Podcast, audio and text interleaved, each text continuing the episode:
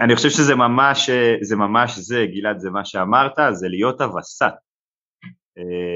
זה, זה בדיוק זה, גם באותם רגעי משבר מתוחים, אחרי שחזרו לנו מה-תשע עשרה חמש עשרה ל-עשרים וארבע עשרים וארבע, זה לא לכעוס על הקבוצה גם. זה, זה בדיוק הזמן לחייך. כאילו, כי יש מתח ויש טיימות ועשו לנו ריצה חזרה, זה בדיוק הזמן לחייך, להרגיע, הכל בסדר, אנחנו יודעים לעשות שני סיידאוטים, אנחנו עושים את זה אלף פעם ביום.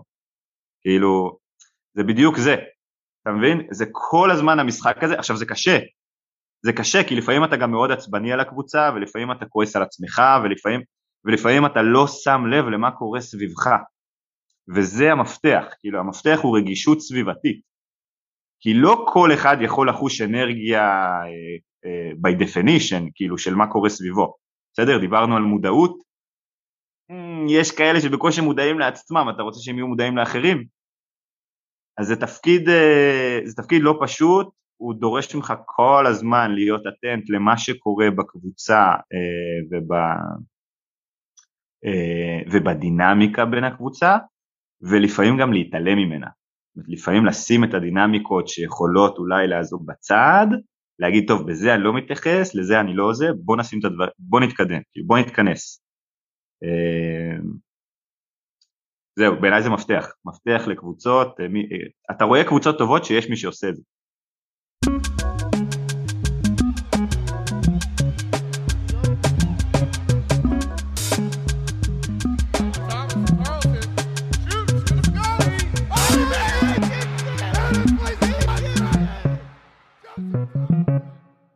שלום לכולם וברוכים הבאים לפרק עשרים ושתיים שיצאת מהקווים מאמנים מדברים על אימון.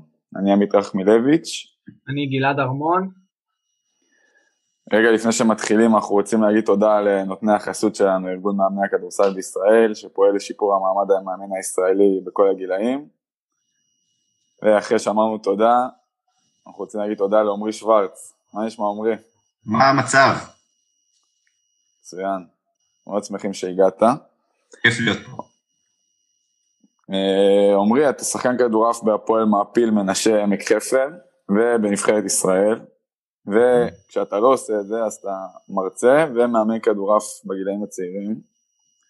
אנחנו נדבר היום הרבה על תחרותיות וספורט ועל הזווית של שחקן, אבל למי שהיום מכיר אותך, אני אשמח שתספר קצת על תחילת הקריירה שלך כשחקן, ואיך הגעת להיות בעצם שחקן כדורעף מקצוען.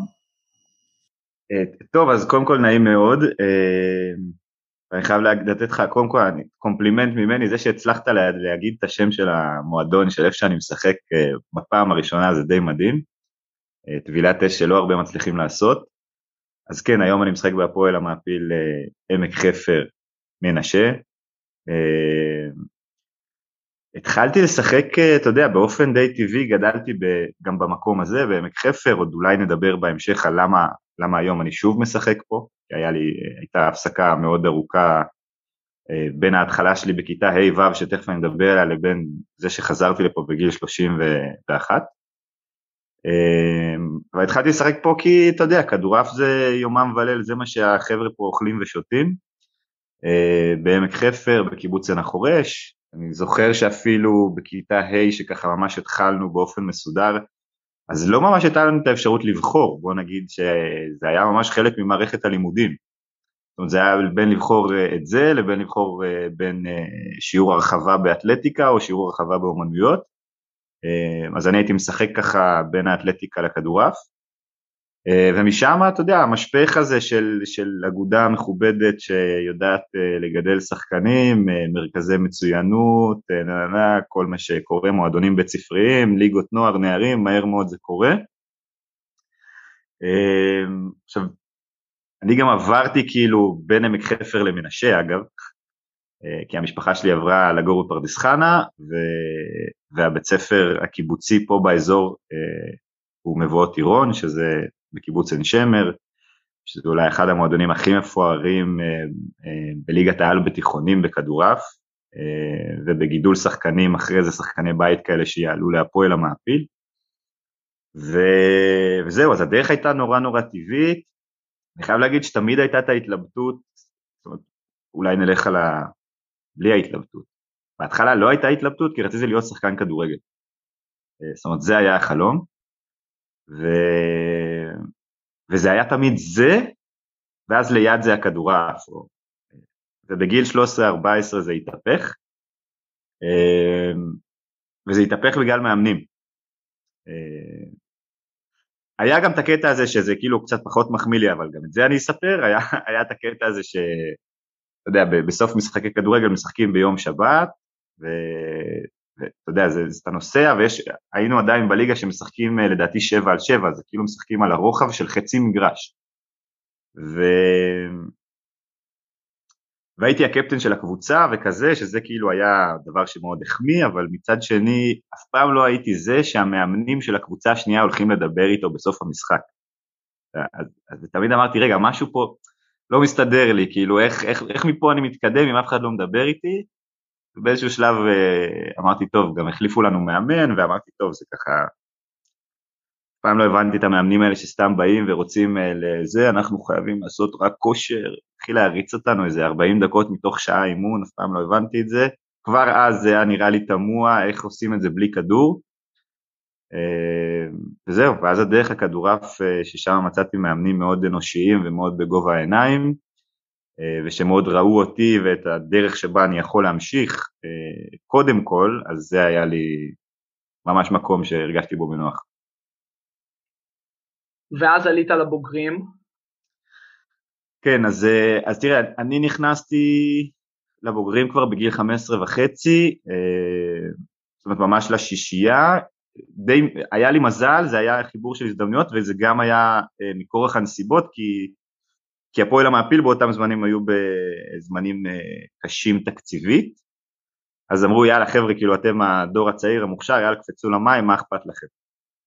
עכשיו, בגדול נכון, מה אכפת לנו, איזה כיף, וגם ככה התייחסנו לזה, מצד שני, זה לא קל לבוא כל שבוע, ולקבל בראש אפס שלוש אפס שלוש אפס שלוש אפס שלוש עד סוף העונה, מדי פעם אתה גונב מערכה, כשבכל עונה כזאת אתה משחק שני משחקים, שהם המשחקים הכי חשובים בעונה, והם על הירידה. אז זה דרש הרבה ליווי, למזלי היה לי את אבא שלי, שגלעד,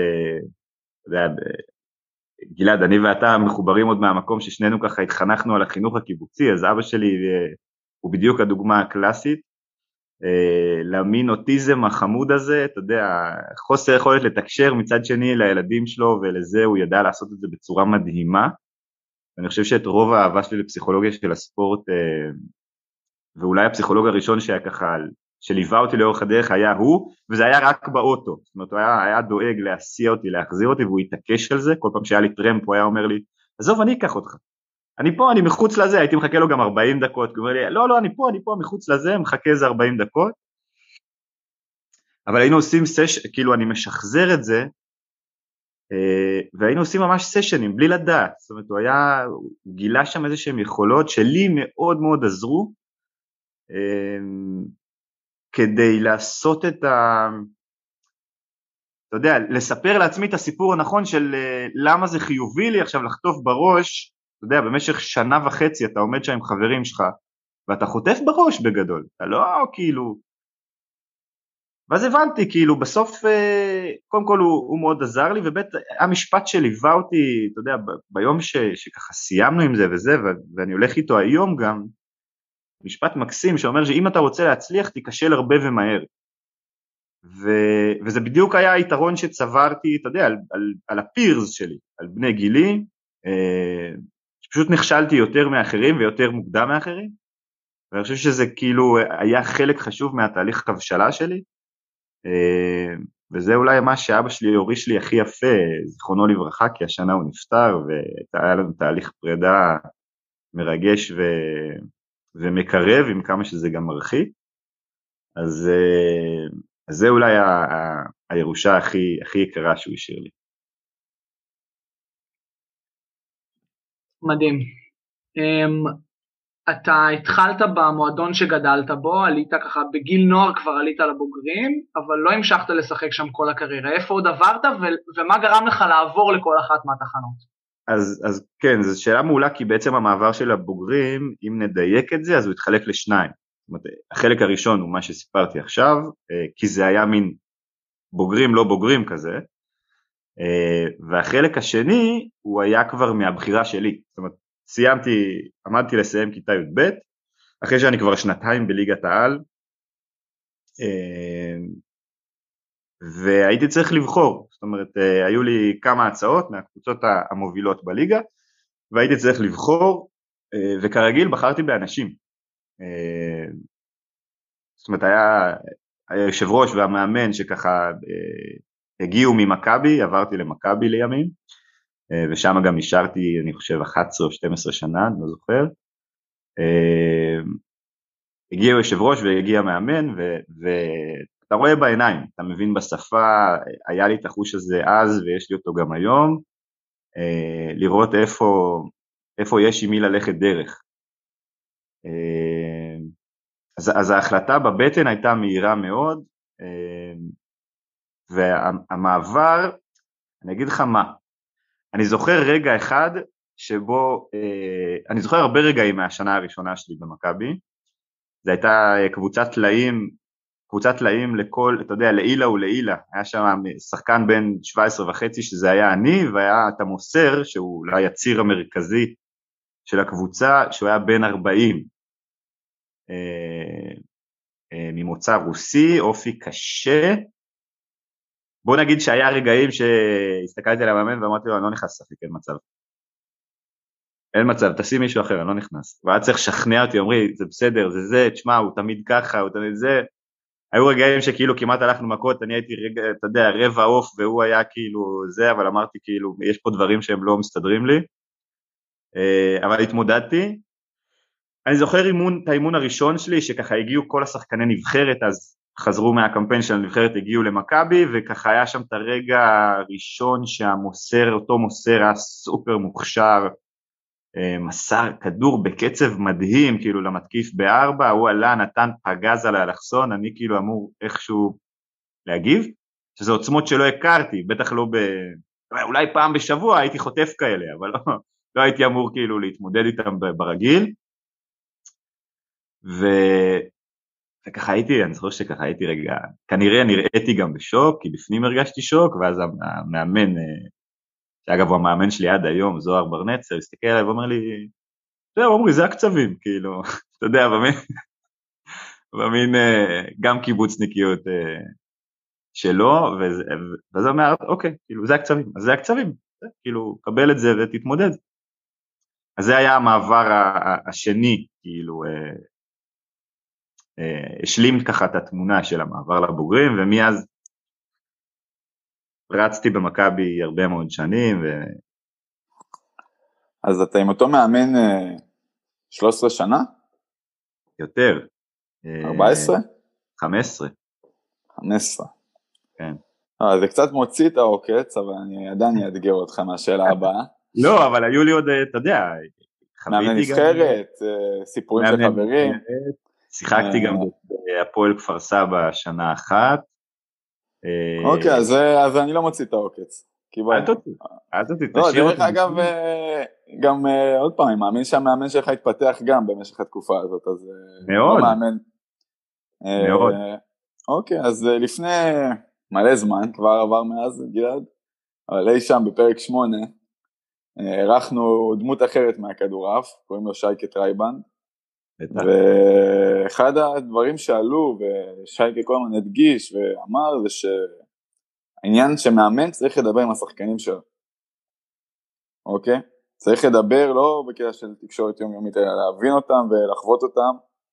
אז בתור שחקן כדורעף בכיר כבר הרבה מאוד שנים ושחווה, איך לדעתך, ובתור מישהו שהוא גם מאמן היום ואני בטוח שזה משפיע עליך, אהה, איך לדעתך מאמן צריך לתקשר עם ספורטאי?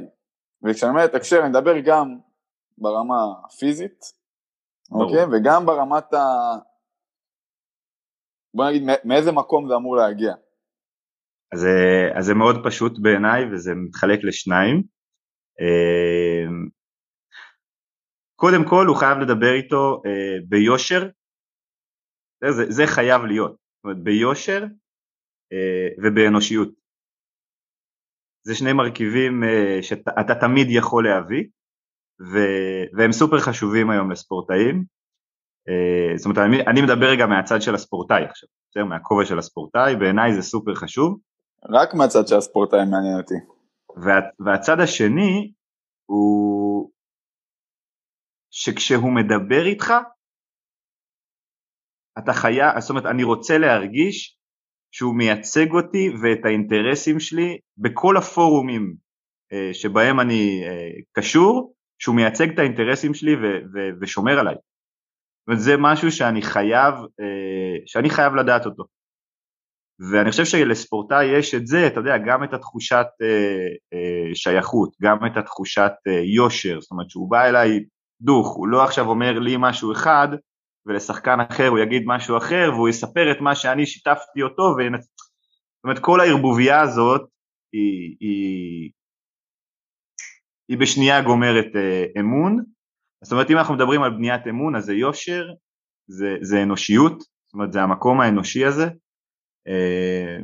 וזה ממש לדעת שהוא מייצג את האינטרסים שלי בפורומים אחרים.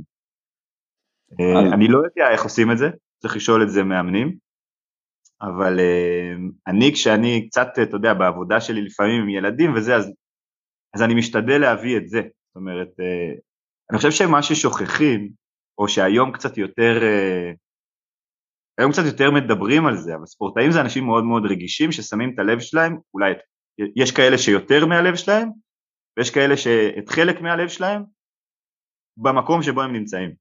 אי אפשר היום לעבוד, אי אפשר היום ל... אי אפשר היום לממש את הפוטנציאל שלך, בלי שאתה all out תשעים ושמונה אחוז מהזמן. עכשיו, all out זה לא אומר שאתה, שאתה עובד חזק, זה אומר שאתה, שאתה שם. אם זה לא בגוף, אז זה במיינד. ואם זה לא במיינד, אז זה לשים את הלב על הדברים. והדברים האלה הם, הם מאוד מאוד רגישים. אתה יודע, כשמישהו שם את הלב שלו במקום והוא לא מקבל, אחד, את הערכה, שתיים, את, ה, את הידיעה שכאילו שומרים, שומרים את ה, ומוכירים את היכולת שלו, ושומרים על האינטרסים שלו, אז הוא כבר מחר לא יעשה את אותו דבר. וכל אחוז כזה יכול להיות הבדל בצבע של המדליה. ואם אנחנו רוצים לעזור עוד טיפה למאמנים ששומעים אותנו, mm-hmm. אז בוא, אני, הייתי נותן לך, הייתי אומר לך בוא תספר לי על חבר שקרא לו משהו כזה, אבל בוא נלך על הכיוון האחר, שכאילו אתה הרגשת שהמאמן שלך, המאמן שלך שומר עליך, או שומר על האינטרסים שלך, או כאילו, בוא תעזור לנו להמחיש את מה שאמרת. אני מאוד, כאילו, מאוד מתחבר למה שאמרת, כן? אני גם, כאילו, הרבה פעמים אני נחשף לסיפורים של מאמנים שלא מבינים שהשחקנים מדברים בינם לבין עצמם.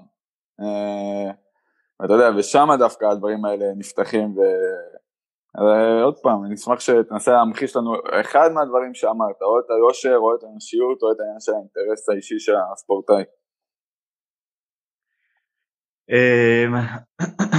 אז אני אתן לך דוגמה לאיש, לאיש שאני מאוד מאוד מעריך מבחינת כדורעף, ואני חושב שגם אתם מכירים אותו, ויש לכם גם את הזכות להעריך אותו, קוראים לו אריה זלינגר.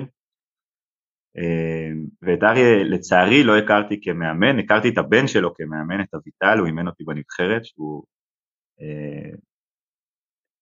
גם אישיות מדהימה ומקצוען ברמות אחרות, לימד אותי בשנתיים מה שלא ידעתי בכדורעף עשרים ושמונה שנה, ואת אריה פגשתי בכל מיני פורומים, לפעמים גם הייתי הולך בכוח להתאמן אצלו, כי הייתי רוצה את האקסטרה וזה, אתה יודע, הוא הוביל את הפרויקט של הנשים, של הכדורעף נשים, איזה שמונה שנים בווינגייט, לפעמים הייתי נדחף לו לאימון, כאילו לא תמיד הוא היה רוצה, אבל הייתי נדחף לו, רק כדי ללמוד וזה, ולימים, בתואר השני שלי עשיתי איזשהו, איזשהו מחקר על אינטליגנציה רגשית אצל מאמנים, ו...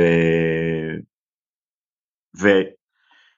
את, את אריה, אריה היה חלק מה, מהמחקר הזה, ובאחת השיחות חולין דווקא, שככה קדמו למחקר, וככה אחרי זה, בעקבות ההתעניינות שלו וזה, אז הוא אמר לי משהו מדהים, הוא אמר לי, תראה, אומרי, אני, תשעים אחוז מהמקומות שעבדתי איתם, או במדינות שעבדתי בהם, הוא אימן המון נבחרות, אני הסתכסכתי עם הפדרציות בשביל השחקנים שלי.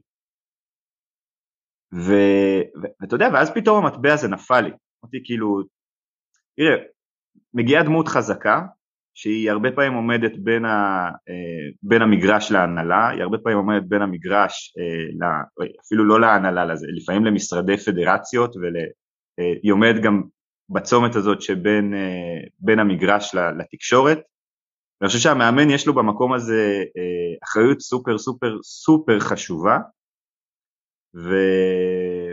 וזה היה דוגמה כאילו למישהו שמתייחס בצורה מאוד, מאוד טוטלית, כאילו למה שאמרתי,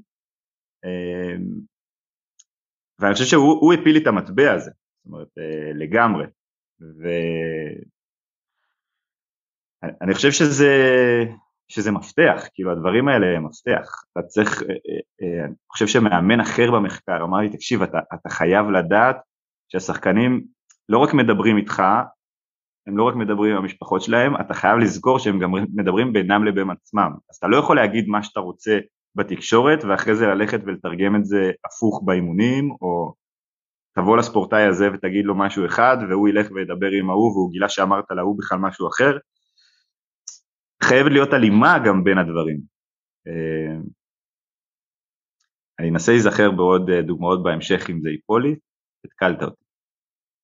לא, זו דוגמה מצוינת, אני מאוד מתחבר לזה, ואני חושב שאני, יש לי הרבה מאוד חברים שהם שחקני כדורסל מקצוענים בכל מיני רמות, ובסוף זה באמת הדברים ש... שחשובים לספורטאי. אני רוצה להקשות עליך קצת בנושא הזה, אם אפשר. כאילו לא היה לי מצליח שיהיה בסעיף האחרון, כן.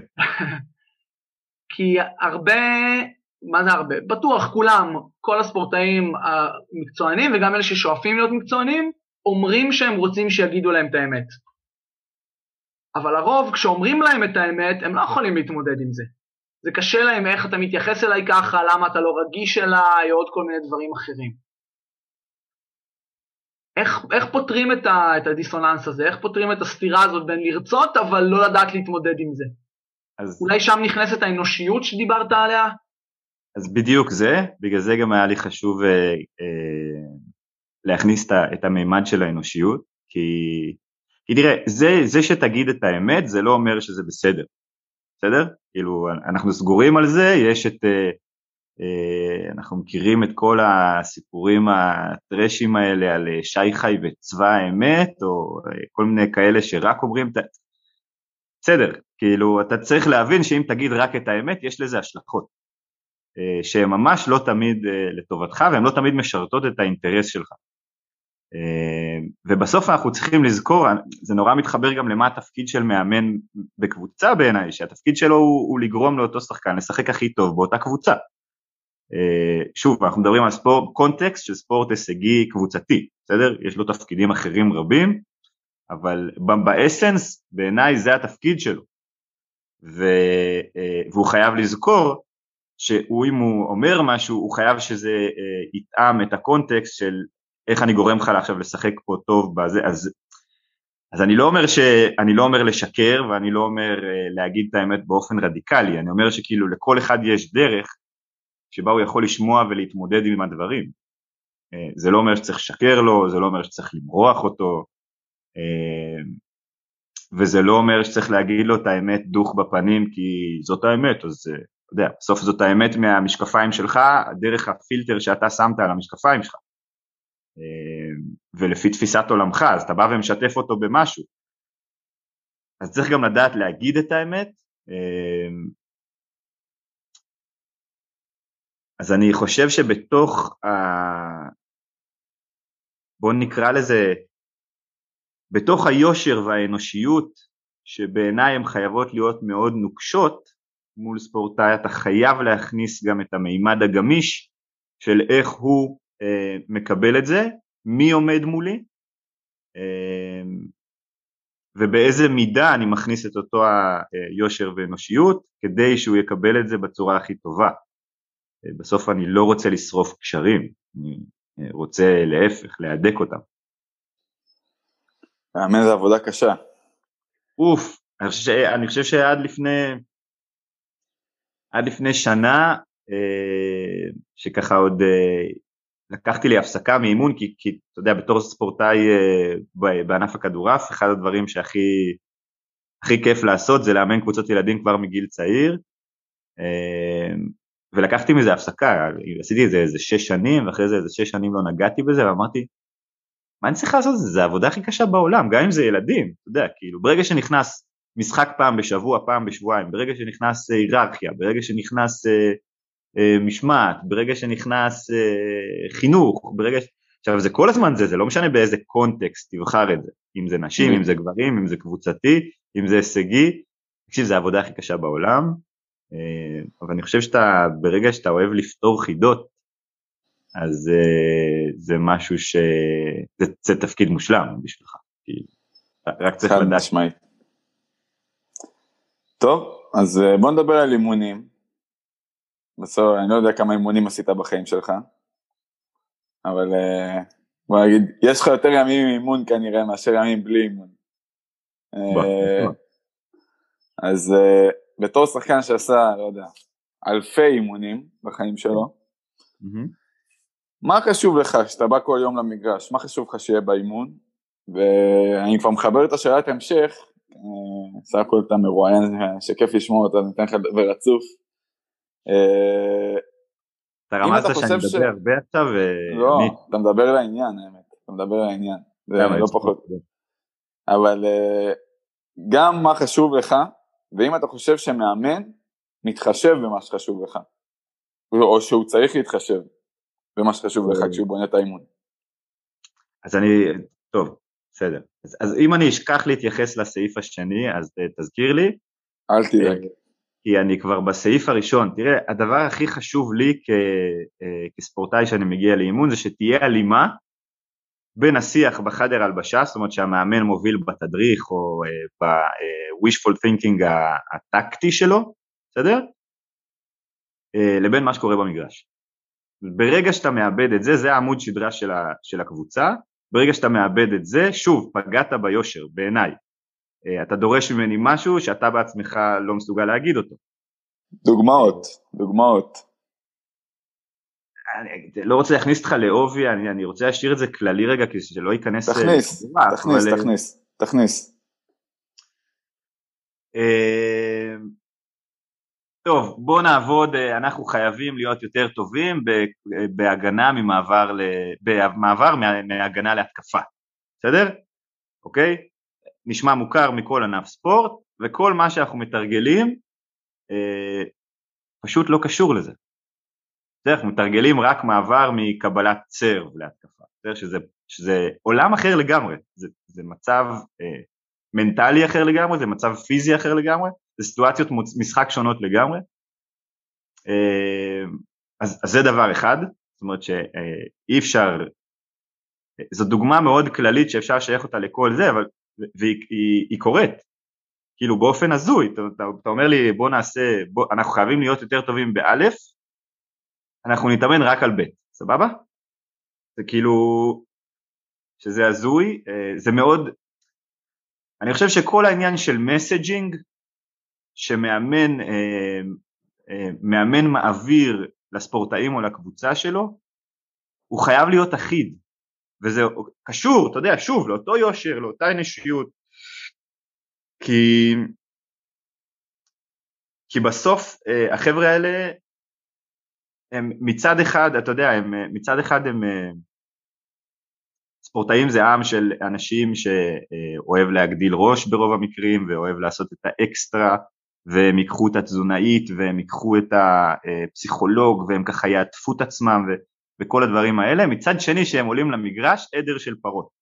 רק תגיד להם אה, מה לעשות, מה צריך לעשות, מה המטרה, הם יעשו. אתה יודע, הטובים והזה, כן, אני לא מדבר איתך על כאלה שעכשיו, אה, אני לא מדבר על הדינמיקה בפנים, ו- ו- והוא עם המצב רוח, והוא שהגיע שיקור מאתמול, ולא יודע מה. אבל... אבל בגדול, אתה, ואתה חייב לחבר את מה שאתה עושה במגרש, למה שהוא קורה בחדר הלבשה, במה שנתת בתדריך. האם להתחשב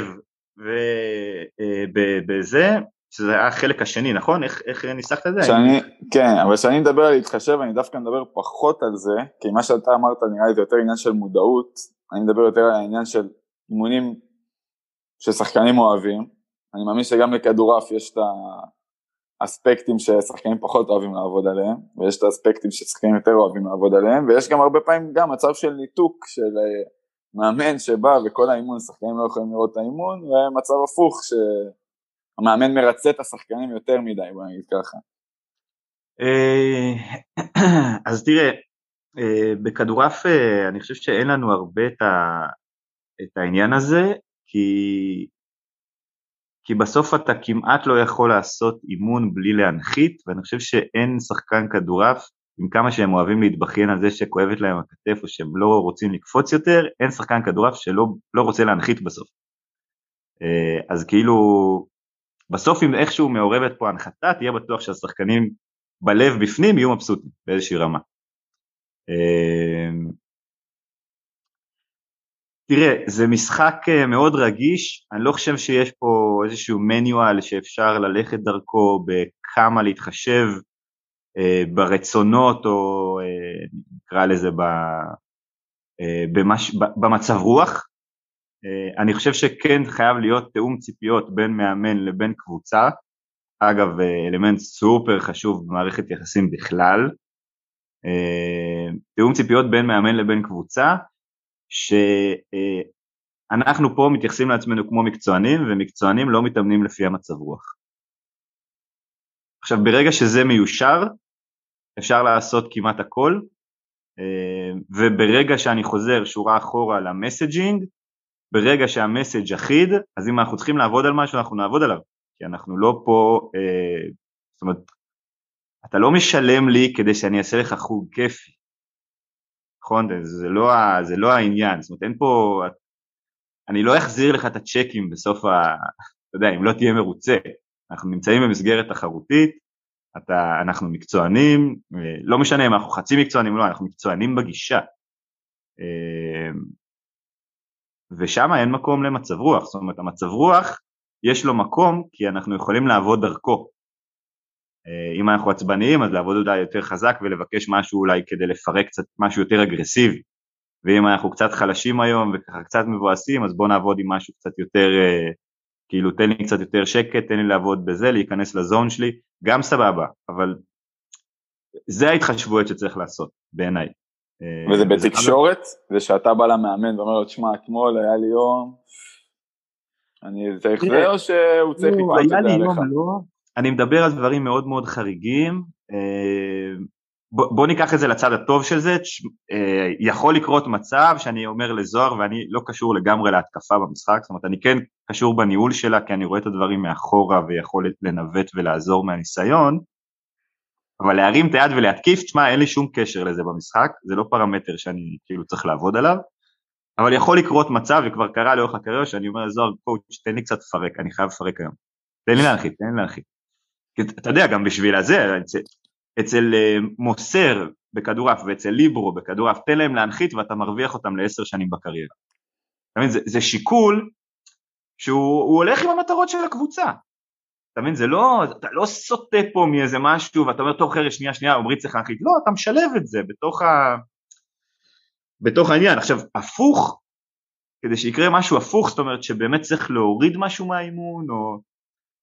צריך לקרות משהו חריג, בסדר? כאילו אתה לא תבוא אליו אם אתה קצת במצב רוח, אבל, אבל אם אתם אחרי שלושה משחקים ב, בשמונה ימים, אתה יכול להגיד לו, קואוץ', תקשיב, אני קצת, כאילו אני חשוב לי להכין את עצמי לזה, אני, זה לגיטימי. זאת אומרת, זה, זה נורא חשוב הקונטקסט, אני חושב שמה ש, כאילו, אתה דיברת על מודעות, באחד ה, כשניסית לדייק, לדייק אותי, אני לא זוכר באיזה סעיף זה היה, אבל אני חושב שאחד הדברים הכי חשובים לספורטאי זה מודעות, אני עדיין לא יודע איך ללמד את זה, אני לא פיצחתי את זה, אבל אני חושב שמודעות זה דבר שהוא אולי מיינדפולנס, אבל זה גם, זה תהליך ארוך, ולמי יש, לאיזה דור Z יש כוח עכשיו לתהליך ארוך? אנחנו שולחים את כל מי ששומע אותנו לפרק עשרים ואחת, עם תומר גוטמן על מיינדפולנס, מי שרוצה להתחיל, התחלה רכה. כן, אז, אז, אז זה זה, זאת אומרת, זה ממש העניין הזה של חבר'ה, כאילו, קצת מודעות, בוא, כאילו, אם אתה קצת עייף, אז תתמודד, אם ישנת מעט בלילה, כי, לא יודע מה, תינוק בכה, או אני לוקח את זה למקומות אחרים, כי יצאת לבלות, בסדר? זה בעיה שלך, ואתה צריך לנהל את זה בתוך עצמך. ואם אתה לא יודע לנהל את זה בתוך עצמך, אז, אז תעשה הכל כדי, כדי בכלל לא להביא את עצמך למצב הזה.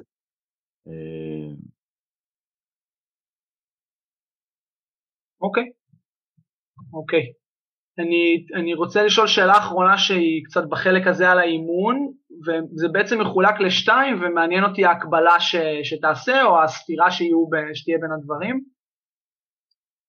בקרוב, כשיהיו לך ילדים, אתה תרצה שהם יהיו באיזשהו ספורט קבוצתי, לא בטוח שכאילו בתור מקצוענים, אבל הם יהיו שם, ומעניין אותי לדעת איזה תכונות אתה מחפש בשביל המאמן של הילדים שלך, ומהצד השני, או אולי לא מהצד השני, תכף נראה מה תענה, זה איזה תכונות עוזרות למאמן להגיע לרמות הגבוהות, כאילו מה מאפיין מאמנים ב...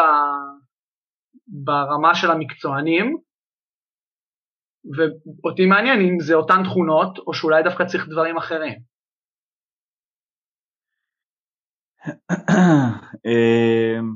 לא, אני אגיד את זה, ננסה להרוז את זה במשפט, כי אצלי בראש זה בנוי די טוב, אני לא בטוח שזה יהיה מתורגם למילים כמו שצריך, אז תדרשו דיוק אם היה פה פקשוש. בגדול, בילדים, או עבור הילדים שלי, הייתי שמח אה, ששני הפרמטרים שדיברתי עליהם, אה, זאת אומרת, הייתי מחפש אותם, יושר, אנושיות וייצוג של האינטרסים של הילד שלי בפורומים הרלוונטיים, אה, יעשו חד משמעית, גם בגיל הזה, גם בגיל הישגי, דיברנו על זה אחר כך, אה, ואני חושב שדבר נוסף שמשותף בין שניהם ולא נעשה מספיק,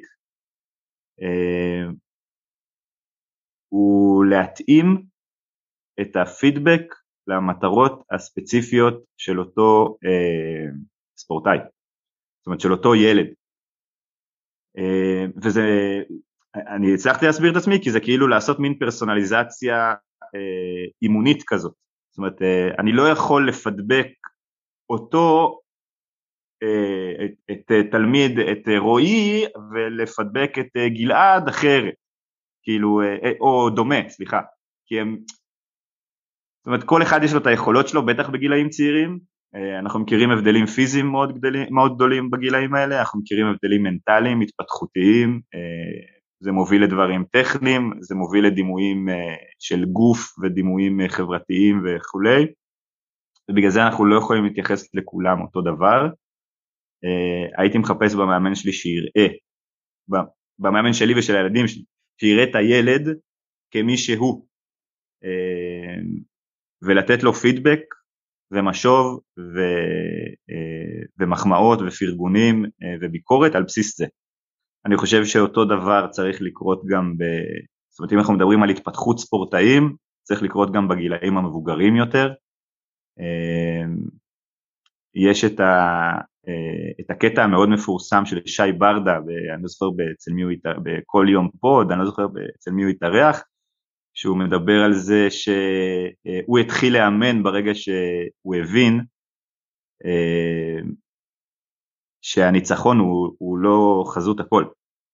זאת אומרת, הוא סיפר שהוא לקח איזה טורניר גדול בזה, ובחול עם הקבוצה שלו, עם בני הרצליה, ובסוף הזה כולו השתחצן וזה, הוא בכלל... ברגע שהם הובילו, הוא הוריד שם, בלה, הוא הוריד שם חלוץ, הכניס בלם, כאילו סגר את המשחק, נעל אותו לגמרי, ובסוף המשחק כאילו הוא פגש את המאמן של הקבוצה היריבה, והוא אומר, הוא מברך אותו וזה, ואז הוא אומר לו, תשמע, תראה, כאילו, תראה איזה משחק נתנו, כאילו, הוא אומר לו, אז זה הלך שבע פעמים ימינה, מתוך שמונה שהגדרנו לו, זה הגיע שלוש פעמים, היה לכל שחקן מטרות אישיות, ויכולו לתת לזה משוב, וזה אימון של ספורטאים צעירים, וזה אימון של ספורטאי נוער, שאתה רוצה להפוך אותם לבוגרים, וזה גם אימון בוגרים.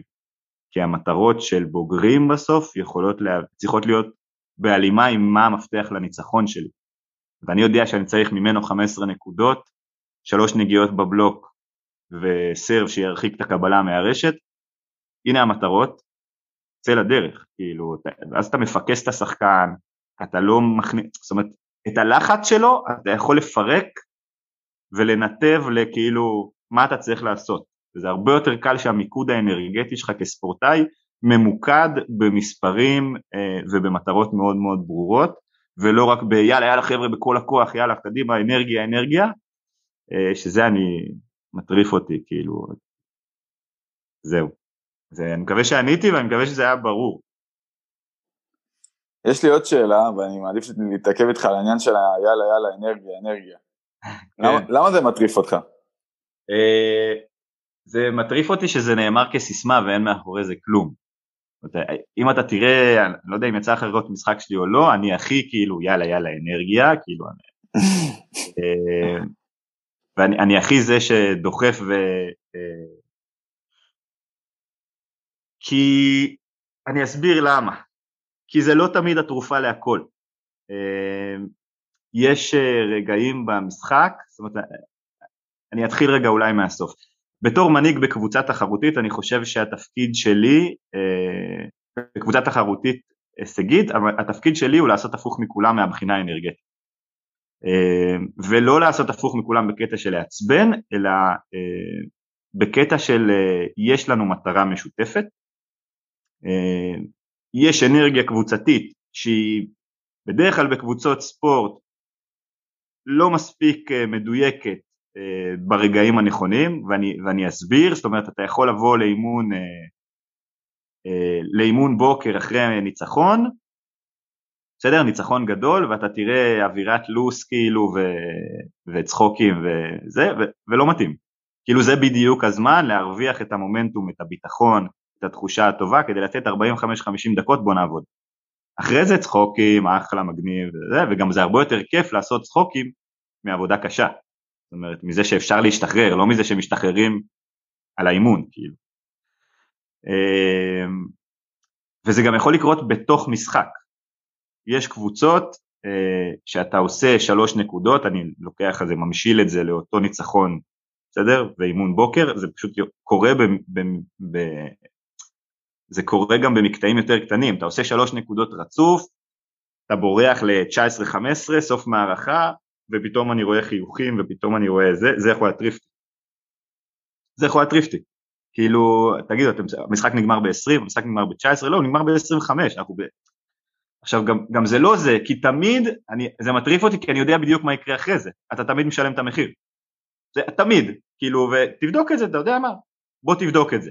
כאילו זה תמיד, הקרמה היא מה זה ביץ' בקטעים האלה, היא קולטת חיוכים, היא קולטת את הזה, החיוך הזה מוריד קצת דופק, מוריד קצת ריכוז, ויש לזה, אני בטוח שיש לזה אחיזה אה, אה, מחקרית קצת יותר מקרמה, אה, מוריד קצת קבלת החלטות, מוריד דופק, מוריד זה, אתה משלם על זה.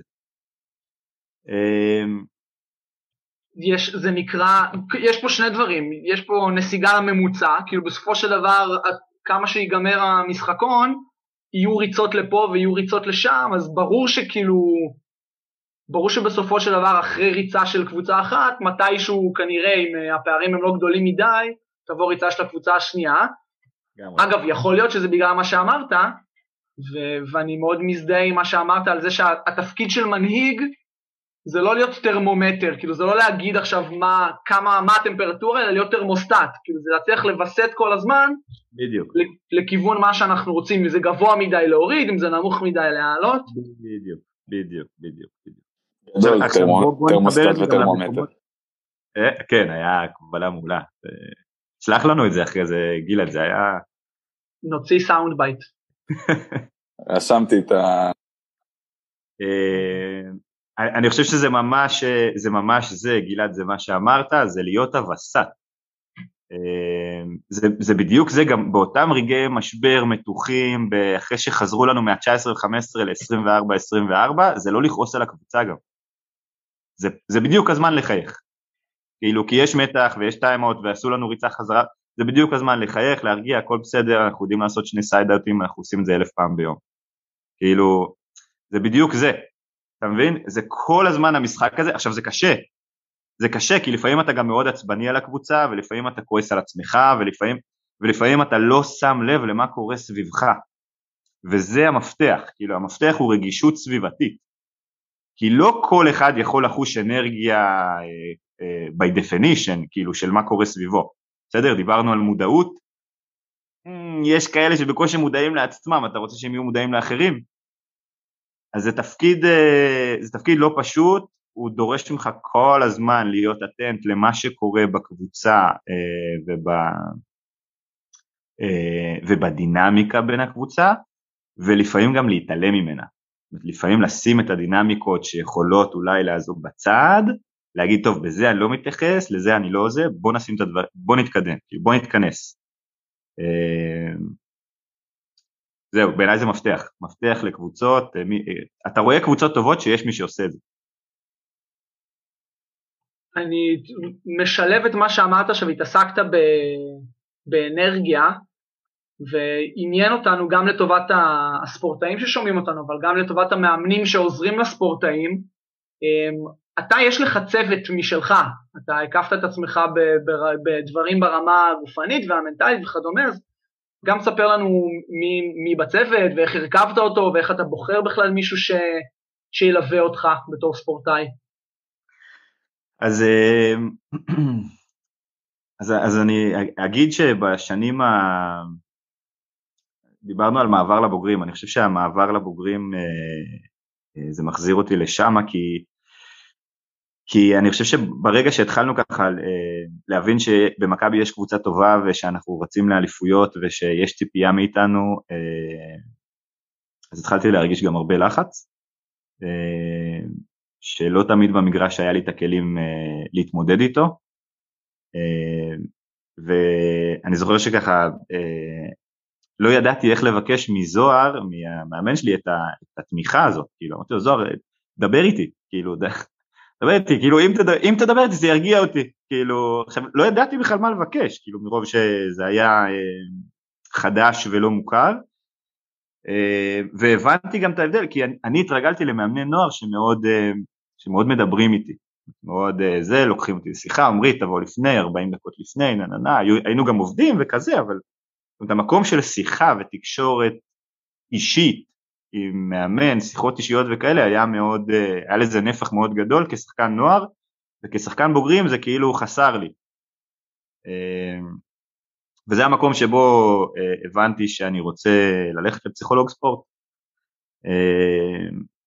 והמפגש עם, הלכתי, המפגש עם דן ולנסי היה סיפור אהבה מהרגע הראשון, ואני חושב שמגיל עשרים עד היום הוא מלווה אותי, זאת אומרת, אנחנו מדברים על שלוש עשרה שנה,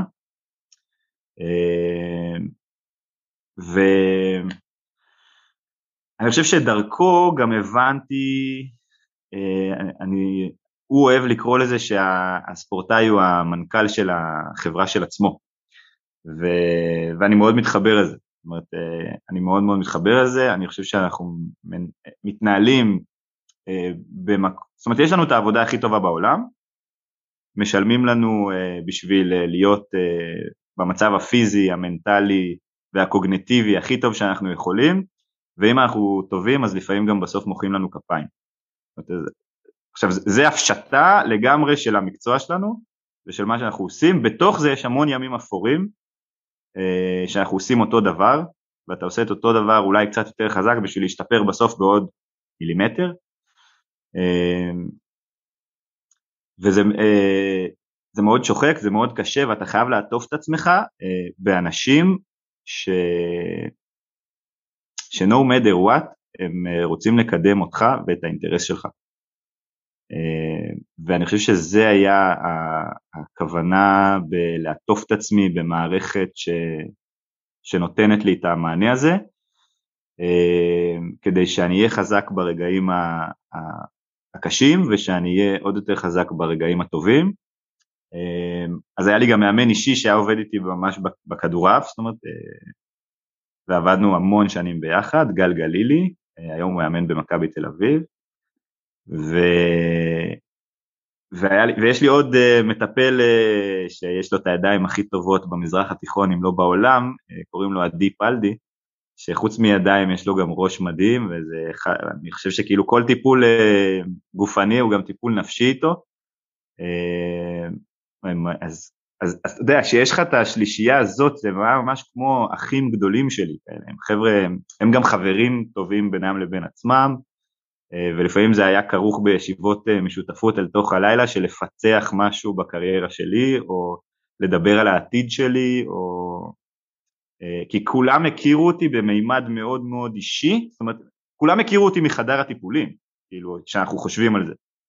עם גלילי זה היה באולם, ברגעים הכי קשים, שניסיתי לשפר משהו ביכולת שלי, שנתקעתי איתו איזה שנתיים, ואני לא מצליח לשפר אותו, שזה מבחינתי להיות עם גופה פתוחה על שולחן הניתוחים, מבחינת רמת החשיפה כאילו, עם ולנסי לא צריך להגיד, זאת אומרת, פסיכולוגיה של הספורט, אתה מדבר על הפחדים הכי גדולים שלך, ועל איך להתמודד שם, ועם פלדי זה כאילו, זה כמו הפסיכולוגיה של פעם, אצל פלדי אתה מגיע, אתה שוכב על הבטן עם הראש למטה, זאת אומרת, ככה מתחיל עיסוי, אז זה כמו הפסיכולוגים של פעם, אתה לא רואה את המטפל, אז אתה כאילו מרגיש שאתה יכול לדבר דוך.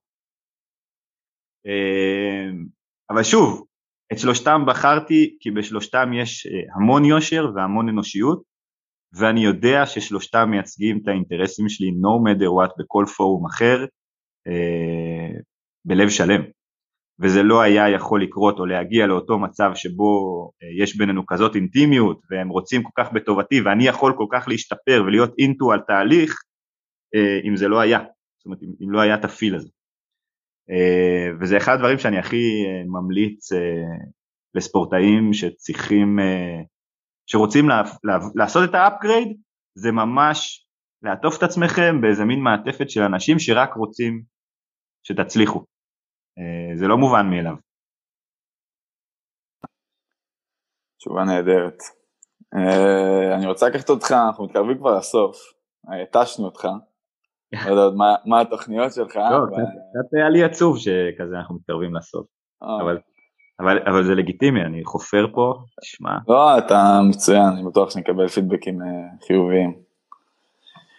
טוב, אז לזירה אחרת, בתקופה האחרונה, בעיקר בארצות הברית, אבל גם בארץ, לאט לאט, אנחנו רואים יותר ויותר ספורטאים, מה נקרא את זה, עם תודעה ציבורית, כן.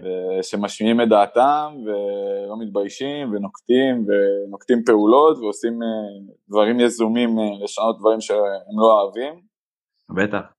אתה אומנם לא בספורט עדיין הכי מתוקשר בארץ, אבל אתה שחקן, לא, שחקן אלית שמשחק ברמות הכי גבוהות ובנבחרת ישראל. ואני הייתי עד, גם עברנו על זה לפני הפודקאסט וגם הייתי עד לעניין האקדמיה שהיה בזמנו. שהשמעת את קולך, וגם עזרת להקים את ועד שחקני הכדורעף, ובין היתר יש לך תוכנית אימפקט, שאני לא יודע אם אתה עדיין מעורב שם בבינתחומי, שהיית מעורב שם, או שזה עדיין קורה, ובגדול אתה ספורטאי עם תודעה ציבורית מאוד מאוד גדולה.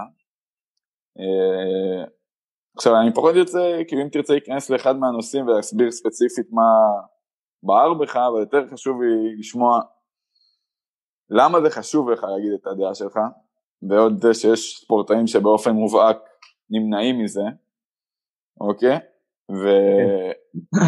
אז... כן, סליחה, אתה בשביל לסיים? לא, בגדול למה, וכאילו, מאיפה זה התחיל? כאילו, מה, אתה יודע, זה משהו שהתגלגל, או מישהו... קדימה. אז זה התחיל בגיל, אני חושב... קודם כל זה התחיל... זה התחיל כי זה תמיד היה בי, אני פשוט לא ידעתי את זה, או, או לא הייתי מספיק חשוף לזה. אני חושב שבגיל עשרים ושתיים, כספורטאי שנורא אוהב ללמוד ורוצה ללמוד ולהשאיר את עצמו וזה, והבנתי שאני בספורט שמאפשר את זה גם,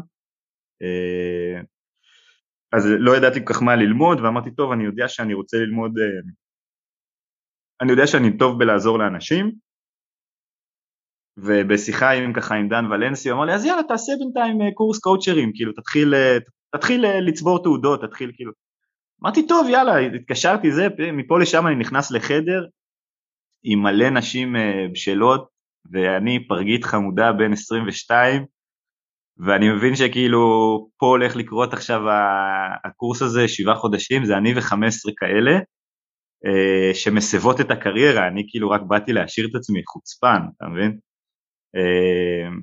אז האינסטינקט היה לברוח, אבל אמרתי טוב טוב, אמרו שפעם אם אתה נשאר מחוץ לאזור הנוחות, אז הוא הופך להיות האזור נוחות, וכל, אתה יודע, כל ה... סיפרתי לעצמי את כל הפסיכולוגיה החדשה הזאת על רגל אחת, ואמרתי טוב תישאר, נשארתי, ואני חייב להגיד שאפשר להעביר הרבה ביקורת על הקורס, אבל זה ממש לא העניין, העניין הוא שבארבעה חודשים הראשונים עשיתי מין תהליך בדק ובית וחקר עצמי מאוד מאוד עמוקים, והבנתי מי אני, זאת אומרת מה הגבולות האדומים שלי, מה הערכים שמובילים אותי, איזה בן אדם אני רוצה להיות, איזה, איזה דברים אצל אנשים אחרים אני מעריך והייתי רוצה לסגל ו- ולאמץ לעצמי. זה היה שיעור מדהים לדעת רגע מי אני, ואיזה ספורטאי אני רוצה להיות, ואיזה בן אדם אני רוצה להיות. וזה, עם זה, אתה יודע, אני חוזר כל יום למגרש, ועד היום יש לי איזה מין פתק קטן כזה, שהבנתי מי אני, זה מסתובב איתי בארנק, זה כמו פתק, זה, אני אומר, זה פתק מביך, כן? כאילו, זה כמו כזה שאתה משאיר אותו להודעות להורים מפעם, משנות ה-תשעים, למשאיר הודעות ליד הטלפון, אז כזה, הוא עדיין בארנק מקופל, עם ארבעה ערכים שלי, שאגב אני משנן אותם כמו מנטרה לפני כל משחק. וביום שהבנתי מי אני, זה גם מתחבר לי לזה שאנחנו, איך אני אגיד את זה? תראה, אנחנו הענף היחידי, או אולי, כן, אני חושב שהיחידי בעולם, לא ענף הכדורעף, אבל בכלל עולם, עולם הספורט, כן?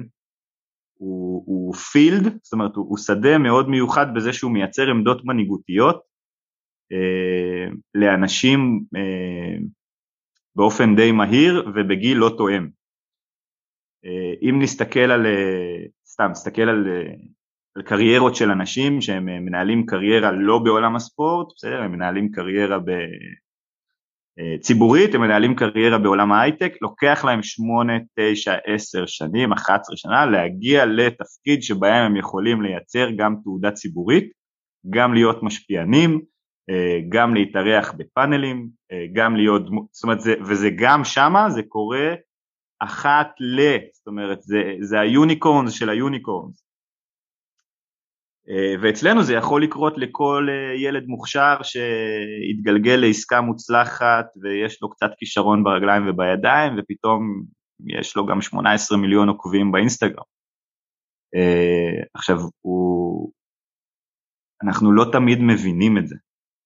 ואני חושב שאחד הדברים הכי אה, חשובים, זה, זה לחנך לזה. זאת אומרת, זה ממש להבין ולהסביר שאת העמדות המנהיגותיות האלה, אחרי זה אנחנו יוצאים לשוק אחר, ואנחנו אנחנו פיפס. אה, וגם את הקריירה שלנו אנחנו חייבים להעביר, אה, זאת אומרת, זה, זה מה שאני הבנתי.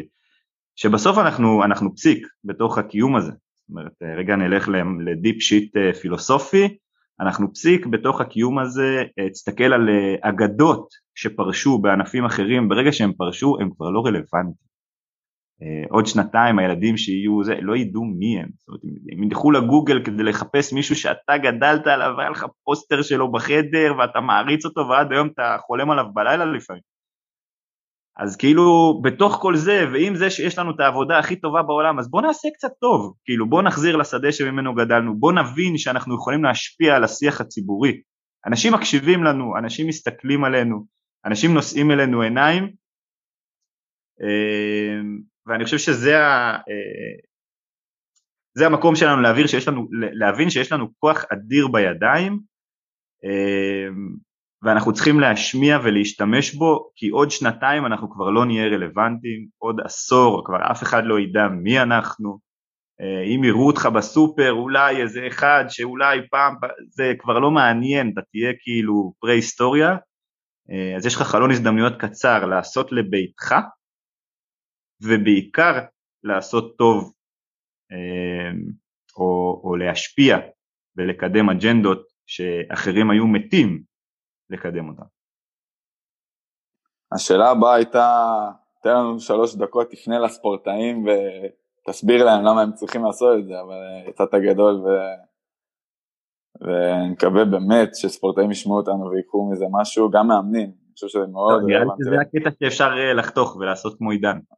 כל הפודקאסט תהיה, כל הפודקאסט ככה, יהיה פה פודקאסט שלם תמונות שלך, אל תדאג, הרבה. זה הפעם הראשונה שאני קרוב להיות מושווה לעידן, אז זה מחמאה גדולה בשבילי. שאלה אחרונה לפני שאנחנו, לפני שאנחנו מסיימים. בטח. ומתחבר גם למה שאמרת עכשיו. בתור ספורטאי ותיק שכבר ראה הרבה מאוד דברים בקריירה, וגם קצת מאמן, איך אתה, עכשיו אם תוכל גם להגיד לנו פרקטית וזמן גם קצת לפרסם את עצמך, איך אתה עוזר לצעירים, לחדשים, לשחקנים, או כאילו ברמת הפרויקטים שאתה עושה, או שיחות, ש... שיחות שהיו לך, לא חייבים שמות, מה אתה עושה? ספר לנו. אז אני, אני אגיד שזה כאילו, ה... כאילו אם הייתי לוקח דבר אחד שככה מייחד אותי ו... ואת הדרך שלי בעולם, אז... זאת אומרת בעולם הספורט, אז הייתי אומר שבצניעות רבה ובאותה באותה נשימה גם בגאווה רבה, שספורטאים צעירים צומחים לידי. וזה, אני, אני לא חושב שזה זה משהו, כישרון, אתה יודע, מולד, או איזה משהו שאי אפשר להסביר, וזה גם לא משהו שאף אחד אחר לא יכול לעשות. אני חושב שכאילו, בסוף, כאילו, מה אנשים רוצים? ש, שתראה אותם, שתבין אותם, שתתעניין בהם. אולי, אולי, אולי, אם תצליחו להגיע למצב מספיק, נקרא לזה קרוב ואינטימי, אז שהם גם יצליחו ללמוד ממך משהו. ואני חושב ש... שזה משהו ש... שכאילו הוא, הוא... לפעמים אנחנו נוטים לשכוח אותו, כי כאילו אנחנו כבר גדולים וראינו הכל, ובחדר הלבשה כאילו, יאללה, אני לא יודע אם הוא יהיה פה שנה הבאה בכלל, אני... מה עכשיו אני אקשר לבן אדם הזה ואני... אבל אתה יודע, כל... אתה לא יודע איפה אתה תופס אנשים בבטן, כאילו, והתשומת לב הזאת לכל אחד, ולראות אותו ולשאול אותו משהו על העולם שלו, אתה יודע, זה משהו שהוא בא לי גם מאוד טבעי, הוא גם מאוד מעניין אותי, והדבר הכי גרוע שאני ממש בטוח שאני בגיל שלהם. אז, אז, אז כאילו זה, זה חלק, זה חלק אינטגרלי ממה שאני עושה, וזה חלק בלתי נפרד ממה שגורם לי לרצות להגיע גם לאימון. כאילו זה, אתה יודע, כל... אחד הדברים שאני תמיד מדבר עם החבר'ה זה כאילו שלא, זה לא משנה מה, זה בכלל לא משנה מה הדרייב שלך, משנה שיהיה לך דרייב. ו, ואני חושב ש, שלאורך קריירה הדרייב כל כך יכול להשתנות, הוא יכול להגיע ממקומות שליליים, הוא יכול להגיע ממקומות חיוביים, הוא יכול להיות מרדף אחרי חלום, הוא יכול להיות טראומה בעקבות uh, משהו שהיה לך בתקופת הנעורים. Uh, ואני חושב שכאילו לאורך שנים זה גם כל שנה ישתנה, ו... ואני חושב שהיום אחד הדברים שכאילו מעוררים בי את, ה... את המשך הרעב ואת הדרייב הזה, זה זה שיהיה לידי חבר'ה צעירים מוכשרים שאוהבים ללמוד. והדבר היחידי שכאילו, אתה יודע, פעם היה לי תדמית של קצת שריף כזה בענף, שכאילו, שכאילו אני צועק על שחקנים, ועכשיו אני בחיים לא יצעק על שחקן, אם הוא... אם הוא עשה הכל כדי להצליח, זאת אומרת, אם הוא יתאמץ. אני חושב שכאילו, זה הדבר הראשון שאני אומר, חבר'ה, כאילו, לא, זה הכל בסדר, אני לא הולך לצעוק על אף אחד, בטח שלא, רק תהיה מאתיים אחוז במאמץ, מה אכפת לי אם עשית טעות, כל הכבוד, כאילו, ואם היית שואל אותי מה אני לא אעשה בחיים כמאמן, אז זה זה, אני בחיים לא יצעק על שחקן, שהיה מאה ועשר אחוז מאמץ. ענית על עוד חמש עשרה שאלות, שאלה אחרונה, ממש אחרונה, אמיתי, לפני שאנחנו נכנסים לחלק האחרון, שאני, שאני פשוט רצינו כבר לוותר עליה, ואני סקרן ממש, אז אני לא יכול לוותר עליה. מה אתה עושה ביום אחרי הכדורעף, ביום הראשון אחרי שאתה מפסיק לשחק? זו שאלה מעולה, כי אתה יודע שחשבתי שכשאני אגיע לגיל שלי בין שלושים ושלוש, אז אני ככה, זה יהיה לי ברור, אני חייב להגיד שזה לא ברור לי, וזה משהו שהולך ומתהדק, וזה משהו שהולך ומדייק עם הזמן. האמת שהיום אני בשלבים ככה של, של חיפושי עבודה, ויש כל מיני הצעות על השולחן, ואני ככה נמצא באיזושהי צומת, שבה אני עדיין לא מוכן לוותר על הספורט, ומי שיקבל אותי יצטרך לקבל אותי עם התמונה הרחבה הזאת. ברור לי שסדרי העדיפויות יכולים וצריכים להשתנות, אין ספק, כי אני לא רוצה להגיע למצב שאני ככה נשאר מאחור ביום שאחרי. ואין ברירה, זה, זה, זה הספורט הישראלי, אפשר להעביר עליו ביקורת, אבל גם אפשר להגיד תודה על שבע עשרה שנה שעשיתי מה שאני אוהב. זה לא נאום פרידה, אבל זה מה שנקרא מבוא, מבוא למיינדסט אחר. לאן הייתי הולך?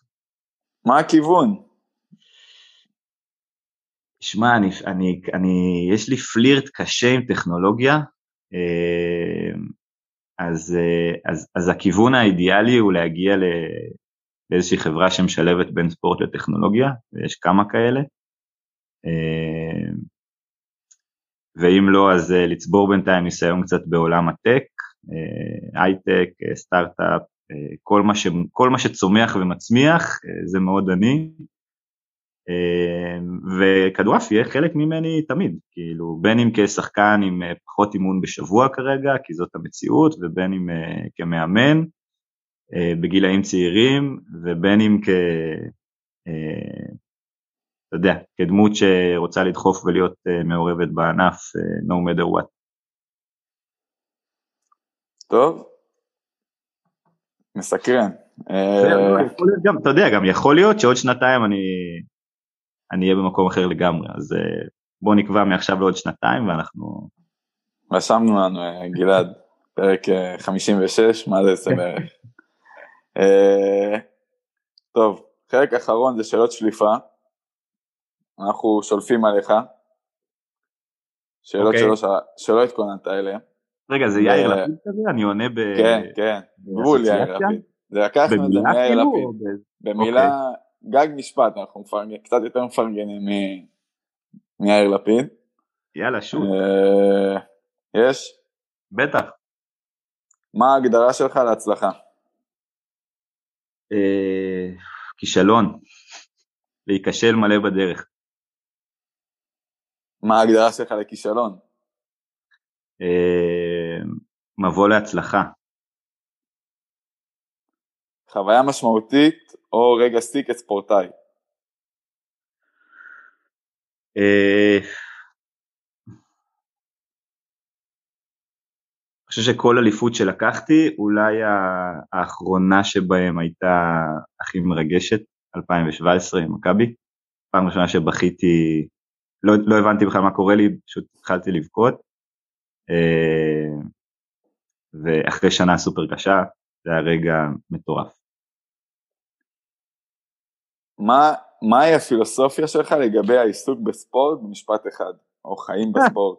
עמית, שמע, זה חזירות ברמות לשאול שאלה כזאת. שוב, שוב, שוב, תן לי, תן לי את זה שוב, תן לי את זה שוב.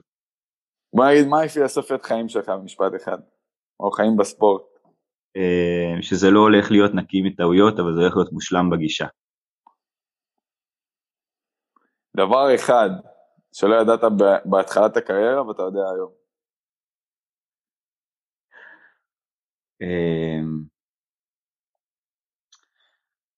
שאם אתה, יש לך מטרה גדולה, אין גבול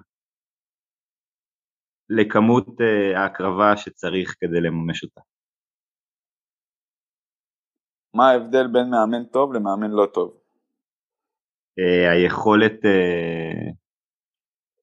שמה שאמרתי, היכולת לנהל את עצמך בכנות וביושר מול הספורטאים שונים שלך. טוב, שאלה אחרונה, תהיה איתנו, זהו, אחרונה על אמת. טיפ למאמן המתחיל.